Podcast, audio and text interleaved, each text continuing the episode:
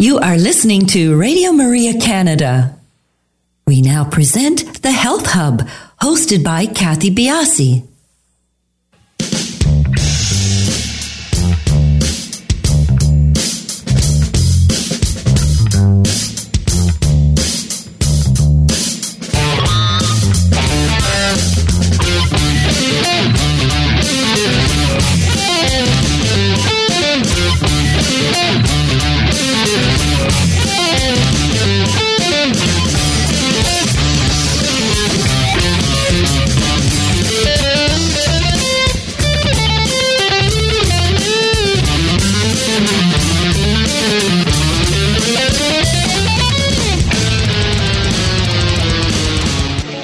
Morning, everyone, and welcome to the Health Hub. I'm Kathy Biasi, your host, and along with our producer, Alex Diaz, I'd like to welcome you to our show this morning. Excuse me, and Daniel Tersini. Sorry, a little block in my earpiece there. And Daniel Tersini, we would like to welcome you to our show. Good morning, everybody. Good morning. Good morning, Kathy. How are you guys? Uh, gen- generally fine. That's good. Generally is good. Alex, how you doing? Keeping keeping my keeping on my toes this morning. I just got out of a meeting, but uh, I had Daniel here help to set up for the program today. Excellent, excellent. Well, today's show is live. Our number is 416 245 1534. Do follow us on our social sites. We are at Instagram, Twitter, and Facebook, and our handle is at the Health Hub RMC. It's thh at radiomaria.ca. If you have any questions that you'd like to ask any of us, any requests for shows, topics, we always like to hear from you. Um, we've got some really good topics up and coming, so always good to hear your feedback because it gives us lots of ideas. Um, and do subscribe to our podcast. We are the Health Hub. We are on iTunes, SoundCloud, all your favorite podcast platforms. And you can also find our podcast on the Radio Maria website, which is radiomaria.ca, and on my website, which is kathybiasi.com. And if you like what you hear, we'd love for you to uh, share share your enjoyment of the show. It really does help promote our show and especially the wonderful guests that we do have on the show. So we do appreciate that. Uh, last week's show, How to Stop Binge Eating with Dr. Glenn Livingston, is up and ready for you to listen to. So, welcome to June. Uh, it's been a little bit of a cold start. Um, hoping to get uh, some warm weather up and coming. I woke up this morning and I think it was only plus five. That's more like fall weather, but uh, I think the, the up and down with the weather is probably what's uh, spread this cold around our house. But it is June, and June is a special month uh, in the cancer sphere. This is Cancer Survivor Awareness Month. And as the war against cancer uh, continues, there are some battles being won. Over 60% of Canadians diagnosed with cancer are expected to survive for five years or more after a diagnosis. Cancer death rates have been declining since 1988 among men and since mid 1990s among women. These are all statistics taken from the Canadian Cancer Society and the Government of Cancer or Government of Canada. Uh, the cancer mortality rates are decreasing more than two percent per year for lung, colorectal, prostate, and oral cancers in males, breast, ovarian cancers in females, and Hodgkin's disease and non-Hodgkin's lymphoma, stomach cancer, and larynx cancer in males and females. So these these are encouraging. Now I know the opposite side of that is that we're saying that more people are diagnosed but um, we are making progress. The survival rates are increasing, and in fact, that is might be one of the most um, under attended to group within the cancer world are the survivors, mm-hmm. and uh, it's it's uh, it's it's a good and bad situation. Uh, with surviving cancer, there are other things that need to be dealt with once you've finished your treatment. So, as a cancer uh, person going through treatment, you're focused on getting through your treatments. And then once that uh, the treatments and your protocol is done, unfortunately, a lot of people are um, sort of left to find their own way in the world, and that can be difficult. You know, after you've spent a full year, in many cases, sometimes more, focusing on your health. Uh, just keeping your head down and plowing through. When your head comes up at the end of it, oftentimes people have a little bit of difficulty uh, getting uh, involved in, in real life again. Yeah, and for yourself, did you did you find um, a bit of a, a, challenge in that respect? Um, I did to some degree. There were aspects of um, me coming out after my my uh, my cancer treatment that I found a little bit hard to deal with. I had a very good support group, and to be perfectly honest, I managed my treatments okay, so I wasn't down and out a lot. I found, uh, to be perfectly frank, um, I had lost all my hair and I had was wearing a wig, and I found that uh, one of the hardest things for me to do was to stop wearing that wig. And I don't tell a lot of people that, uh, so you're all privy to things that I don't often say. But I, I found that that was a very difficult thing for me to do. So, um, oddly enough, even more difficult than actually having to wear the wig. I think everybody presumed um, that was going to happen to me, and then it just sort of you're through it, and it's this last thing, and it's like you know, it, it's just a hard thing to. For it was a hard thing for me. Everyone else has their own um, experiences, but uh, because I had so much support. Uh, going through things, um, I managed quite well. But there are a lot of people that don't have this support. Yes. And there is uh, stress and trauma with uh, a cancer diagnosis, and some people do have a hard time getting back to work. And so, this is an area that uh, I try and focus on. Um, and because I said is it's it's a growing group, it's it's a it's a wonderful thing in one aspect, but it is it is something that um, we could do better with. But I wanted to. Um, in the in the, the my vantage point of being a cancer survivor and being a professional working with cancer patients, there are many traits that I see over and over again with cancer survivors that I want I want to, nail down three of them because they're the three ones that keep coming back, and uh, I, I just wanted to to share with you some of the very positive traits and uh, that I think that I see with cancer survivors and things that they've used within their journey with cancer that I, I do believe have helped them to be a successful survivor and will help them to carry on in life. The first one is uh, a resolve to really change diet and lifestyle. Um, and this this obviously depends on where you're coming from, but many cancer patients change their diets to include whole foods, plant based foods, and eliminating processed and inflammatory foods because they understand that what they eat impacts their overall health. These uh, it's a very common thing that people incorporate supplements that they've never had before, and it's a real turn inward, a focus on their own health they also understand the importance of sleep. So these things, you know, we go through life, and until you've given the your your your your face to face with this knee jerk issue, mm-hmm. uh, you don't think about these things too much. But when you have to, these are the common things that I really see that cancer patients do focus on. Sleep again being very important and incorporating exercise into their lifestyle. So diet and lifestyle definitely um, a common trait with many survivors an improvement in that area. A willingness to take more active participation in in determining their cancer protocol and working within their cancer protocol. It's overwhelming sometimes when you're sitting in front of a doctor and he's giving you options and words that you really never heard of. And this is all within a great fear that cancer patients have. And I I find that those who do well don't just accept what they're being told. They research, they get a tribe together, they figure out what is best for them. And this gives you a sense of ownership and it gives you a sense of purpose and it gives you a role in your own health. And perhaps control would be an appropriate word there as well, right? So Absolutely. The loss of control that some people feel. You know, it between a diagnosis and being thrown into the medical field and the te- it makes your head spin. Mm-hmm.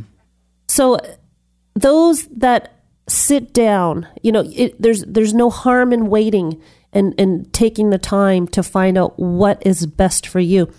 Because when you take that time, you believe that your protocol will work. And belief in what you're doing is imperative. It's half the battle almost, right? It is. Your head leads where your body goes. So if you are not fully invested in your cancer protocol, It may not work as well as it should be. And I'm talking about all aspects of cancer care. You know that I'm an integrative person when it comes to cancer care. I was uh, a person that had chemotherapy and radiation, and I believed and trusted my doctors. I believed and trusted the other integrative practitioners that I was working with. And if I didn't, I don't know if everything would have turned out as well as it did for me. So mm-hmm. I think that that is is very very important. And thirdly, in, in hand in hand with this, is the belief that the body can heal. If you don't believe that you can heal from cancer, again, you may have not the success that that you you you really should. Survivors tend to have a strong belief that given proper foods, the body can overcome cancer. Yeah. And this will help again with the protocol. And, and like with anything, the mental state in particular is very important. Yes, and, and it is extremely important. And, and hand in hand with this belief that the body can heal is something that's very esoteric, and I didn't include it in the top three because I find it a little bit hard to put my finger on. Um, many people who are successful have a belief in something higher than their own, that, that there's a power that they can give over to. And I don't know what you call that. It's it's a faith, it's a belief. Uh, for different people, it's different things. For me, it's my faith in God. For other people, it could be the power of meditation. Yeah. So it's hard to quantify. Yeah, it's unique for everybody. It is unique for everybody. But the belief that there's something bigger than you that can be of assistance within all this is also a huge piece of the puzzle. So it is June is Cancer Awareness Month. I've got a lot of things posted on my personal site about it, about statistics, about uh, qualities of care, and things like that. But uh, I wanted to bring this forward to everybody because it's an important month, a very important month within the scope of cancer. Our guest today is Dr. Christina Carew. Uh, we're going to be talking about a real interesting subject here about molds and their connection to health. Um, it's it's something that's you know we don't often think about, and I think that by the end of the talk with Dr. Carew, you are going to have some more tools in your tool belt to be able to speak to some people about um, to speak to your practitioners about maybe why you're not totally getting to the root of some health issues. But Dr. Carew is a naturopathic doctor who practices strategic functional medicine in Toronto. A published author and researcher, she is a lifelong scholar always looking to synthesize and combine new research and information into her clinical toolbox. As a medical investigator, she focuses on finding the biomedical reasons for symptoms that are often unique to each patient. Christina's journey to naturopathic medicine was inspired through working with teen mental health space, within the teen mental health space. Her goal is to be a catalyst in helping clinicians reframe how they think about mental health and approaches to treatment, her practice goal is to help patients remove the obstacles that stand in the way of living a healthy, vibrant life. Christina focuses on empowering patients to make informed decisions on their health journey, but focuses on the need for individuality in treatment approaches and teaching patients how to listen to their own bodies. This is spot on for what we're trying to do here at the Health Hub. We're trying to give you tools to help you on your own health journey, and we want to, you know, expose you to different things that you might not have thought about. I think you're going to find this a very interesting talk. We'll be covering points like why molds grow, where you can find them in your lives, and health issues associated with common molds. We'll be back to do- talk with Dr. Carew in a few minutes.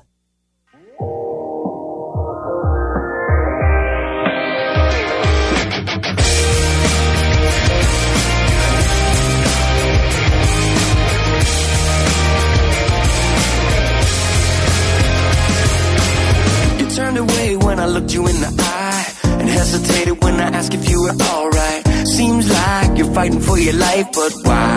Oh, why? Wide awake in the middle of your nightmare. You saw it coming, but it hit you out of nowhere. And there's always scars when you fall that far. We lose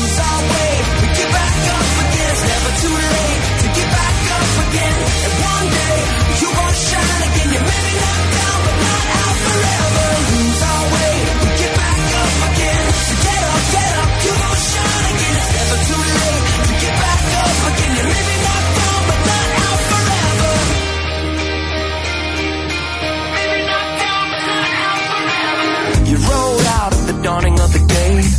Heart racing as you made your little getaway. It feels like you've been running all your life, but why? Oh, why? So you pull away from the love that would have been there. And stop believing that your situation's unfair.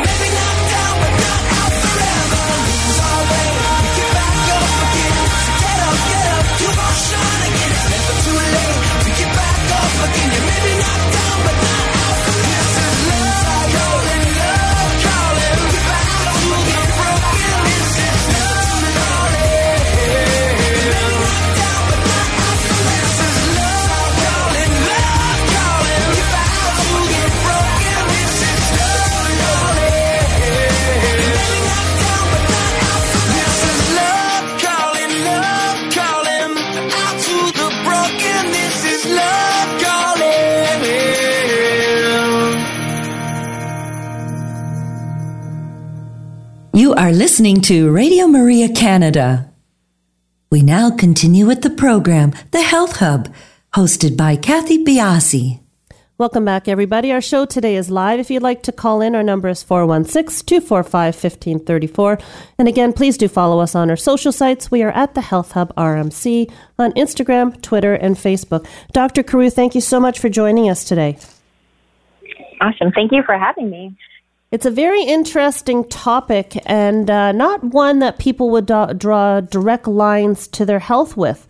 What got you involved in this area? I mean, you're so well rounded in the area of integrative health. Why is have you focused on this area um, in the recent past? Uh, well, uh, the irony is my my husband actually works in the military, and he worked on a boat for many many years, and boats are really moldy. Oh, and so um, so that was part of it. We lived in a we lived in a house in Halifax that uh, survived the Halifax explosion, which we thought was a great story, but probably was a bit moldy. and uh, I, I found that a lot of patients just weren't getting better, and it seemed to be the connecting link to why someone could have treatment that everyone else had, but they wouldn't get better, and someone else would. so this isn't a new area of study for you. Now, I guess everything that's a little bit weird is a lifelong passion. So. I, well, it's very interesting. Now, you started off in the in the area of mental health. Are there connections between these two, or are they separate topics for you? Oh, no, not at all. Um, so lots of times people that have mold exposure or mold toxicity, one of the main things they'll come in and say is I have brain fog or I have severe anxiety or depression. Some people will say, you know, I'm weeping for no reason. I can't really figure it out. Um, so it's not just a physical symptom. Sometimes it also affects every part of your body. We've had a lot of rain this last little bit, and I know you and I were speaking, and I think this is how we sort of honed in on this topic that it's so relevant right now.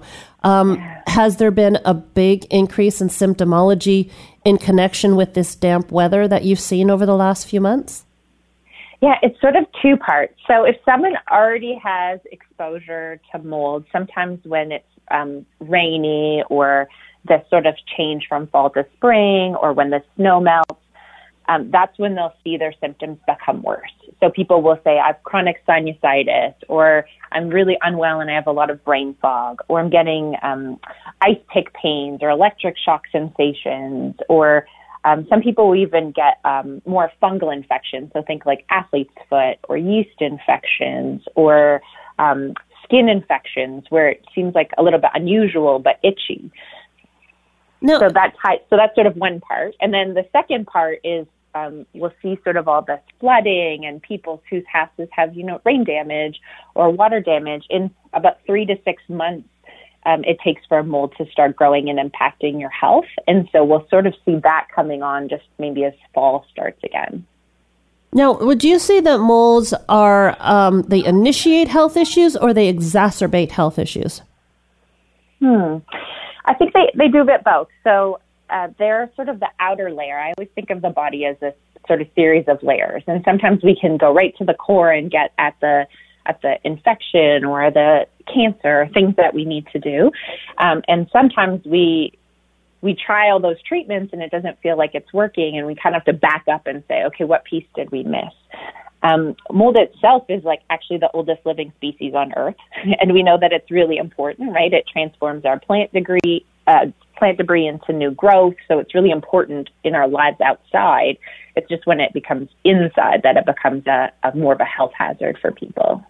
So we're not talking about molds that may grow within grasses and things like that. The the health issue are the ones that we are taking inside the house. Yeah, it's more like things that have started to grow um, either with like your notice. So sometimes people will know they've had a leaky roof or um, something happened to their basement, and lots of times you don't even have an idea that it's even happening.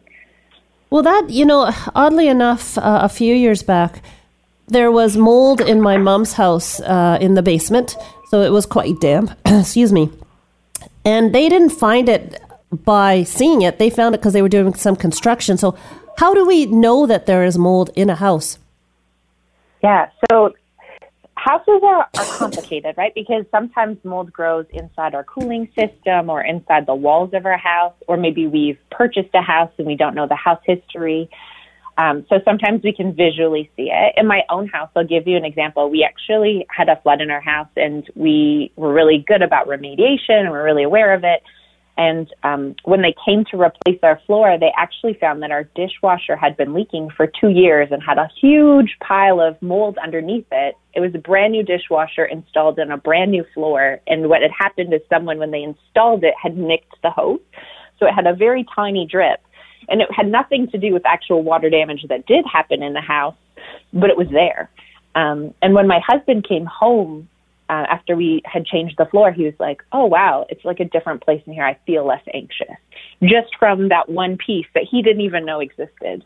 Really? Now, there's no. Is there a smell oftentimes associated with the molds that we're speaking about? Yes and no. So, like walking into your grandparents' house or your parents' house, sometimes you get that sort of musty smell, and that's like a very evident, like there's an abundance of mold. Um, but often, mold doesn't have a detectable odor.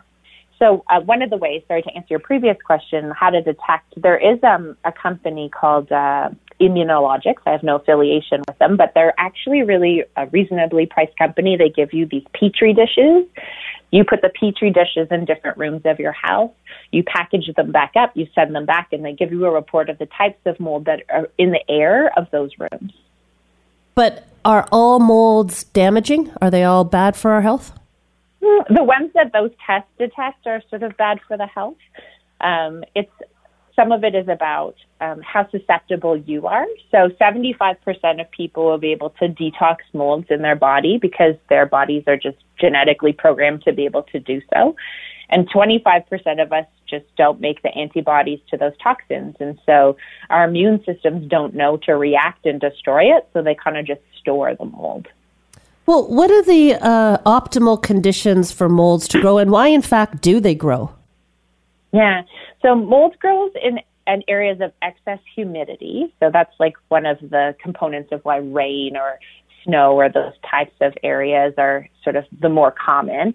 Um, but it's also where there's something for them to feed on. And so external mold feeding in your house would be on things like drywall or plywood or subfloors or carpet or cork, cardboard. So think about like storage rooms, attics, um, places where um, people sort of have things that maybe don't move for a long time, old books. Um, but then we also have sort of the other side of it is growing in your body actually feeds off uh, sugar and carbohydrates. Although- Okay, so those are two totally different spheres of, of mold, but they have some benefit, do they not? There's, I mean, to me, anything that grows like that or within our body, I, my first inclination is that it, in in good proportions, there must be a benefit to it. Or no? There's re- there's really no reason you would want mold in your body. So mold's a mycotoxin, and it's it's super tiny and small, which means that it travels very easily throughout your body. Um, and so in that in that way, you want to make sure that you have as least exposure as possible. In the external world, like outside, for sure, we need mold to be able to renew, right, to transform our planet. Um, but on the inside of our bodies, not so much. We don't we don't want mold growing on our windows or in our basements or in our carpets. So, uh, what pops into my mind is is the use of humidifier something that you discourage? It, it kind of depends. And so, um, if you notice that in using a humidifier, you're getting so lots of times patients, when I ask them the question about mold, they'll say, "Well, we just have those little black circles that sometimes come on our windowsills, um, and we we clean those all the time." Those are that's a mold that you can physically see because it's damp and and you see it in the area. And sometimes the humidifier is a contributor to that, um, but sometimes um, you can't see them, right? So maybe the humidifier is resting against a, a wall and the mold is inside that wall because of, you know, it's too close or it's blowing into the wall. Or maybe there's already something that's been there and now it's kind of like percolating. Now, is a mold is a mold is a mold, or are there different types of mold? Are there some that are more toxic than others? Yeah, well, I mean, the ones that people always know about is sort of the black mold, which is generally the Stachybotrys type of mold. Um, Aspergillus is as equally as toxic. Sometimes it's black. It can also be other colors. Um, and then there's there's a handful of ones that we can test in humans, so that we we do have some research on them. Um, but there's there's not a lot of research on all of molds, and so we're still learning about which ones are good, which ones are bad, how do they affect our health. Is a little bit of mold. I'm just when you started talking about the black mold, I'm thinking of my shower, um, and you know that's it comes back all the time, and it's very hard to. It, it is a little bit of is all mold bad, or is a little bit of mold okay, or are you saying clean the house? Well, I think, I mean, obviously, the cleaner it is, the better it is. And a lot of what where mold actually feeds off is all of the dirt, dirt and dust, right? And so, if we are vacuuming and cleaning, there isn't loose things. There's not food and fuel for it. So, um, that definitely plays a role. But it depends on your immune system. So, in your case, having just heard your story, um, you have an immune system that has been compromised in the past. Probably something you wouldn't want to take a gamble on. Um, someone who's maybe lived in is in a brand new house and they see a little bit of mold in their shower, maybe they're not as concerned. But for me, I would I would want to clean it up. Why Yeah. take a chance? We do, we try we try and keep on top of it, but you know it just seems to pop up so frequently. Yeah, and down with the sure. toothpaste or the toothbrush, trying to to scrape it out. Now we haven't. Uh, maybe I'll leave the topic of molds and foods because that's an interesting one. I get asked quite frequently, and I want your opinion Mm-hmm. on it because you're the expert. But it seems that people might be more sensitive to molds at different times of the year. Is that true, or is that just? It's more that uh, different times of the year we see them more often. So think about um, fall is when we see all those leaves like falling to the ground, and then we have all the rain on top of them. So we're cre- creating a bit of a humid environment where things are starting to decay, and so people sometimes get triggered. So um, mold is like pe- people that have mold sensitivity are like canaries in coal mines. So when they walk into a space, they'll like sniff and they'll know that there's mold in that space. They're highly sensitive, and so a little bit pushes them over. So if they already are having mold symptoms and they encounter a space like fall and the leaves in the forest, um, that sometimes becomes more sensitive. Or spring is the same thing because those leaves have been under the snow, and then when the snow finally melts, we're getting all that water and decay. So that's often why spring and fall are worse times for people, is just because the physical environment allows it to flourish. Okay, I think we it's a good time to take a break now because I want to get into the food molds and Yeah. again into the health issues that you know people may not have assumed were molds. So we'll take a quick break and we'll be back with Dr. Carew in a few minutes.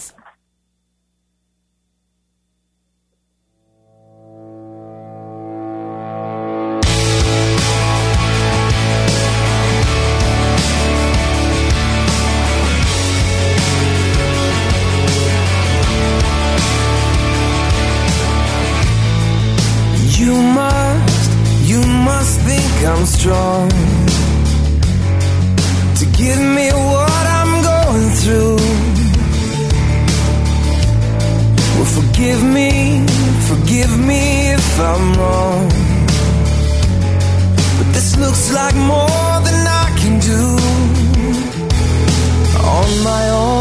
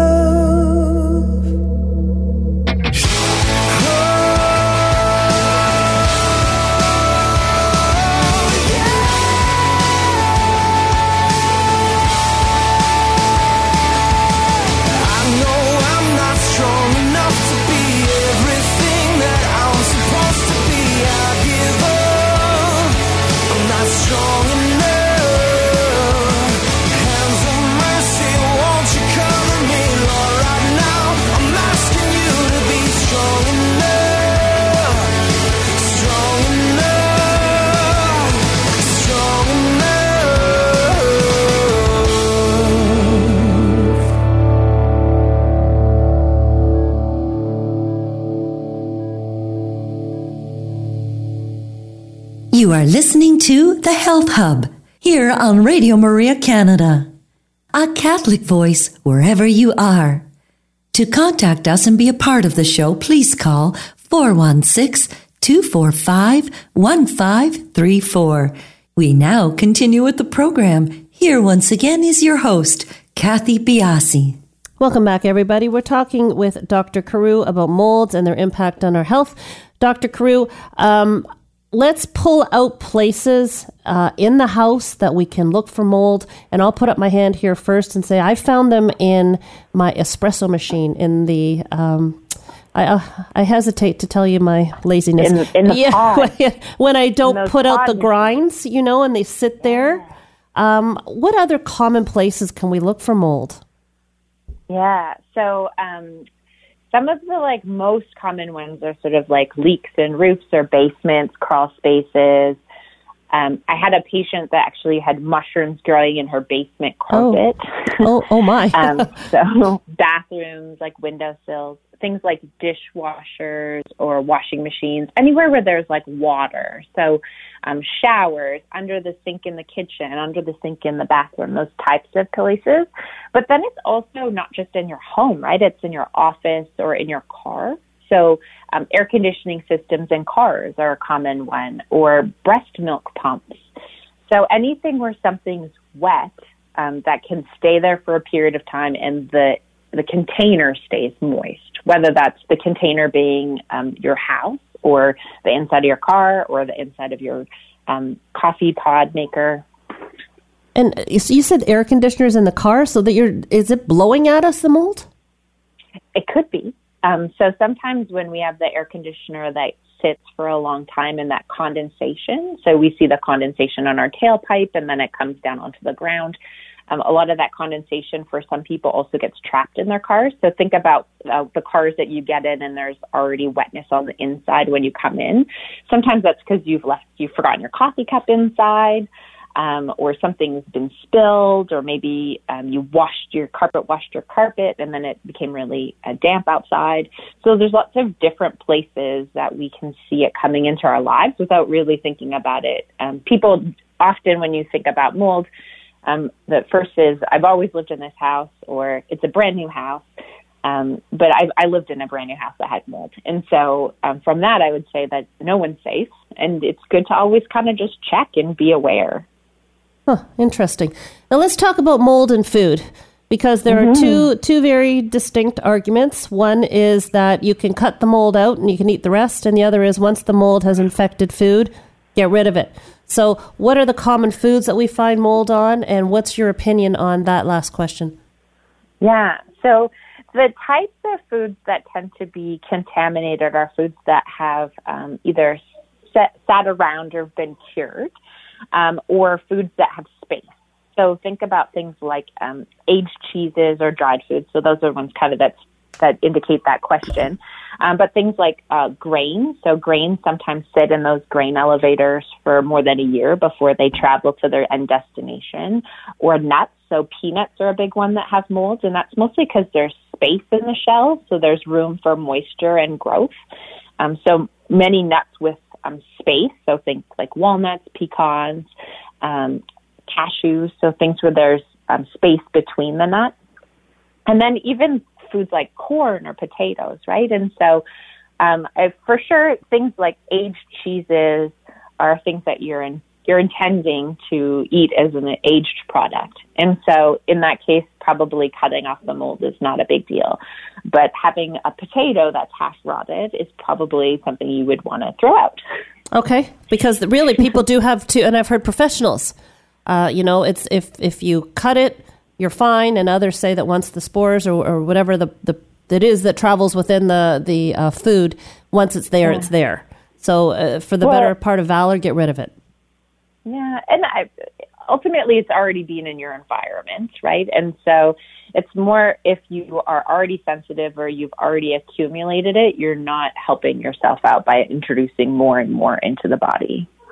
How obsessed should we be with this? So when we're talking about grains that have been in in grain um, elevators and things like that, we're kind Yeah. of, you know, we're we're Yeah, there's a lot to think about. for sure. exactly like how much mold is too much mold for our system to handle. Really, how do we protect ourselves from that? Well, I think it's um, more of a examination. So looking at your life and sort of thinking about, you know, have have had exposure in the past. So I've had patients who um, lived in Canada for six or seven years and remember living in a moldy house when they were living in Georgia. And so that mold is actually still affecting those people. So it's sort of not like just it's been and gone. There's no mold I've experienced in the last little while. Um, but for me, when I think about mold in our environment, I always think about is the person that I'm giving that um, counseling to, do they have symptoms that already like lead me to believe that their body has some mold in it?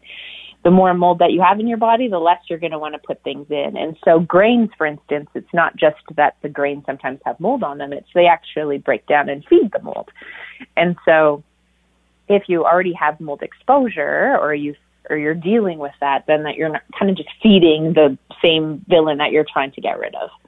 Let's go over again uh, symptomology that might lead you to believe. So, if someone comes in not feeling well, it could be because of many things.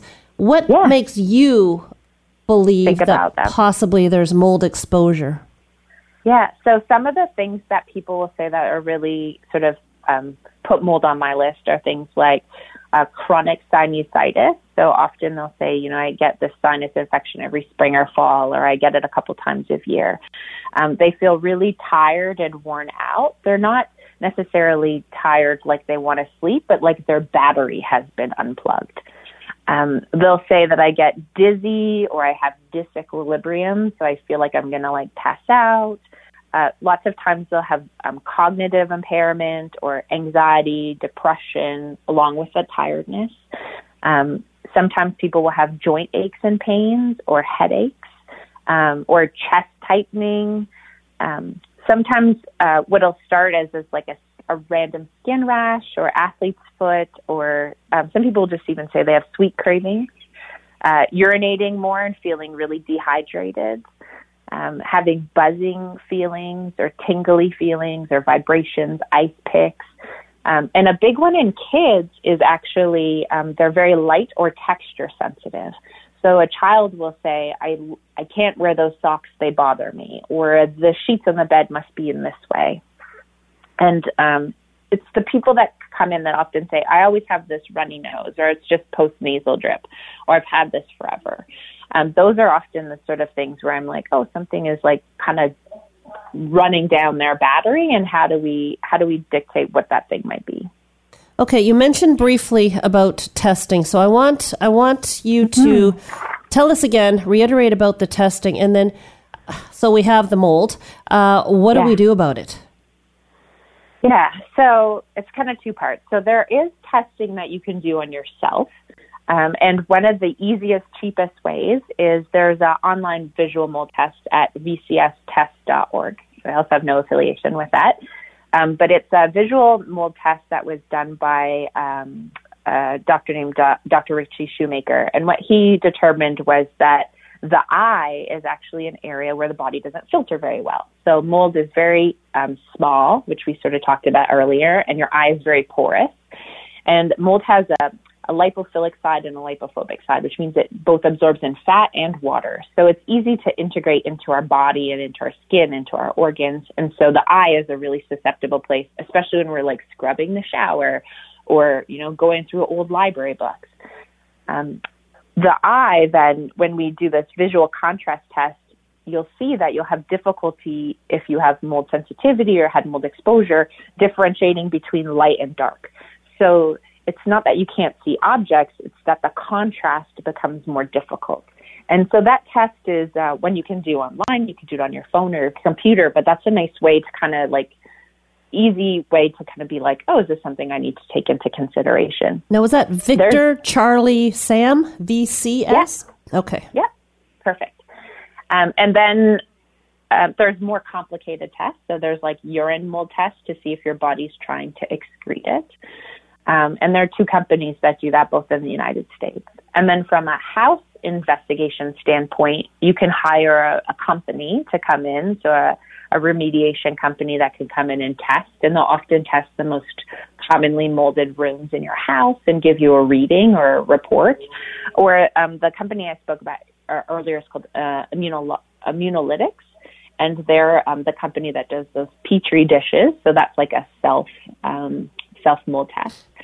And then and when it comes to cleaning or removing, it really depends on what's happening. So if someone has mold symptoms or isn't feeling well or has some of those things on that laundry list that we talked about, I would recommend that they are not the person that does the cleaning in their house because every time you scrub and move, you're actually releasing things that are now have an option of coming into your body. And if you you need to for economic reasons or um, even just time, do it yourself, then covering your face, covering your eyes, covering your hands. So anything that can come into contact or could be inhaled, you want to get rid of that kind of stuff. Um, and make sure that you're just not bringing it all in, right? So washing really good after, making sure you're opening the windows. Um, you want to just reduce the amount of exposure that you have. The ImmunoLytics test, the petri de- uh, dish tests that are put Mm-hmm. from room to room to room. If if you have mold coming up in one or two rooms, does this necessitate the whole house being cleaned? Hmm, It depends. So I actually had a patient a couple weeks ago who did this test, and uh, she sent me the report. And a number, they see a number of doctors, and a bunch of them were like, "Oh, you need to, you know, you need to do this mold bomb in your house and all this other stuff." And I looked at it, and I was like, "Do you have a dog?" And she said, "What?" And I was like, "Well, if there's yeast in your carpet, like that's unusual. Do you have a dog?" And she's like, "Yeah, I have a really yeasty dog. We call him the yeasty beast." And so the actual issue wasn't their home; it was their pet um, and their pet was transmitting things from room to room. And so it actually, for them, cleaning their house was important, but that dog was just transmitting things over and over and over again. Is that a common thing with pets or just, just this particular pet? Uh, I think it depends. It depends on like what your pet is um, into and is cared for, and what kinds of things that they have. Right. So I think some people's pets have these types of things, but it was interesting that like it, when I just looked at it, I was like, oh, this is an unusual type of yeast that you would see in a physical space. Now, are, are medical doctors on board with these testing and so forth, or do we need to see an integrative practitioner like yourself? Yeah. Um, so a lot of the mold tests you can do on your own. You don't actually need any practitioner. I don't think any of the companies require you to have a doctor to um, facilitate getting the test. Um, but then what you do with that information is always sort of the next step. And so there's certainly information on how to like treat mold online, and there's lots of um, uh, tribe groups and, and all people who have been through the experience. The one thing I would caution people is that as you remove mold from your body, um, it actually houses itself in something called biofilm. So biofilm is almost like a Vaseline on the inside of your body where things get caught. And mold would be in there, but there'll also be things like heavy metals or bacteria or viruses. And as you start healing your body from mold, sometimes when that biofilm opens, your body becomes exposed to a whole bunch of stuff it hasn't seen in a really long time. And so sometimes you feel a lot sicker before you feel better. And it's nice to have someone who already knows what they're doing and how to cope, cope um, to like coach you through all of that to be able to say, okay, this is just this. This is the next step. Here's how we make it better. Here's how you slow down or speed up based on what your symptoms are. Um, because when you're doing it alone, it gets really scary when you don't feel well. Are you you're talking about a detox from the mold? Is this a natural thing that will happen once you clear the molds out from your house, or are you talking about Well- someone who's initiating a particular detox protocol on themselves? It, it can be both. So it depends on what, like, for instance, people can get um, symptoms even when they clean their house because they're going to get a whole bunch more mold um, exposure. Some people will. I have a couple patients who there's conference rooms in their office buildings that are particularly bad for them, and they'll get symptoms just walking into that room. So they'll get runny noses, brain fog, saying that they're confused, get postnasal drip or sore throat, or feel really tired. Um, and so there's like activity that can happen just with being exposed, and then there's activity that can happen as you try to remove it from your own bodies. Now, what is the safe way to remove molds from your body? Is it a chelating IV method, or is it sauna? How Is do it- we do it? Yeah. So sauna, um, so mold lives in fat tissue, so that's why women generally experience it before men because we have a little bit more of the fat tissue. Um, but we know things like saunas will certainly release it, sometimes way too fast for some people. Um, what we often, my sort of protocol, what I do for people is really help them with finding binders, so things that will help to capture that mold and move it out of their body in the best way possible based on you know, their reactions, how their body is, what things they've been exposed to.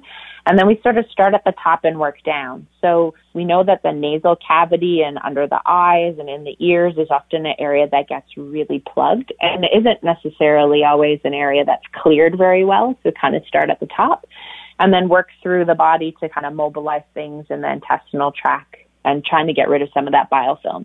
But there's always that sort of combination that when you move mold, you move other stuff. And so you want to always kind of be prepared for all the things that could come out or um, be impacted along the way. Okay, one final question I have for you. Um, if you are exposed to mold in a particular situation, uh, say it's outside your house, say you've had an exposure, I don't even, you went to your aunt's house and you got exposed to a, a virulent mold. Can that eh, once you're pulled out from that situation where you've experienced the mold and you go home to a sort of a mold-free home, will that mold necessarily work its way out of your body, or once you have this mold, it needs to be attended to regardless? it depends on your genetics, right? So 75% of people will be able to detoxify as soon as they get out of that environment on their own. And then maybe that's a few days or some for some people weeks. Um, other people, depending on their le- le- level of exposure and how their bodies react, may have now just inherited inherited that for that part, part moving forward. A big one I see is people whose families have passed away and they've cleaned out their houses um, because they spend a lot of time going through all the old memorabilia and items, and then when they come back out of the house, they've been exposed to it for you know weeks, for some cases, maybe months, depending on how large the house is or how much stuff there is inside. Um, and that's a big one for when people start feeling ill after.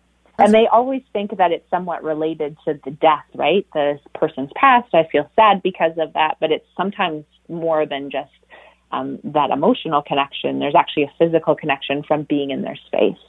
That's very interesting. Now, okay, I'm going to ask one quick question. This is something that just popped up into my head. Can you get accustomed to mold? Um, well, that's interesting. So my grandmother has a really moldy house, and she loves her house. And when she's there, she is really unwell, and when she's not there, she is really mu- a lot better. But she can't.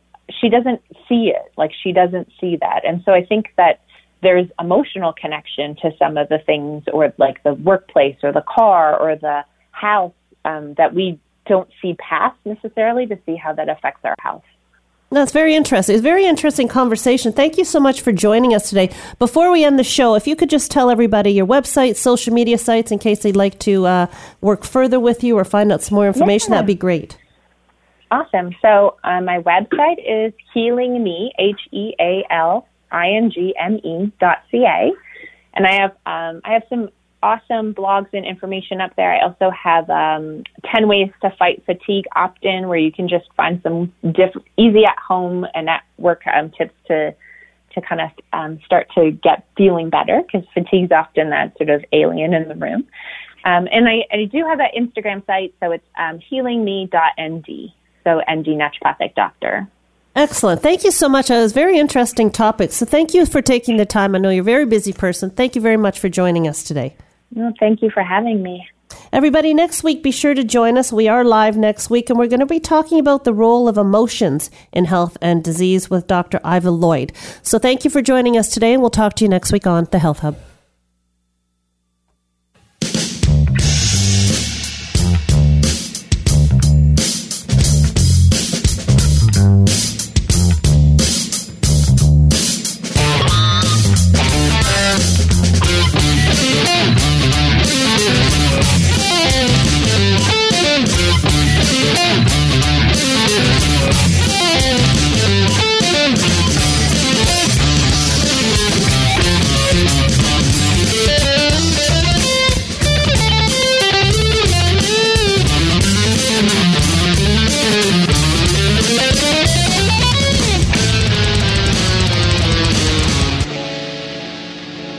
You have been listening to The Health Hub, hosted by Kathy Biasi, here on Radio Maria Canada.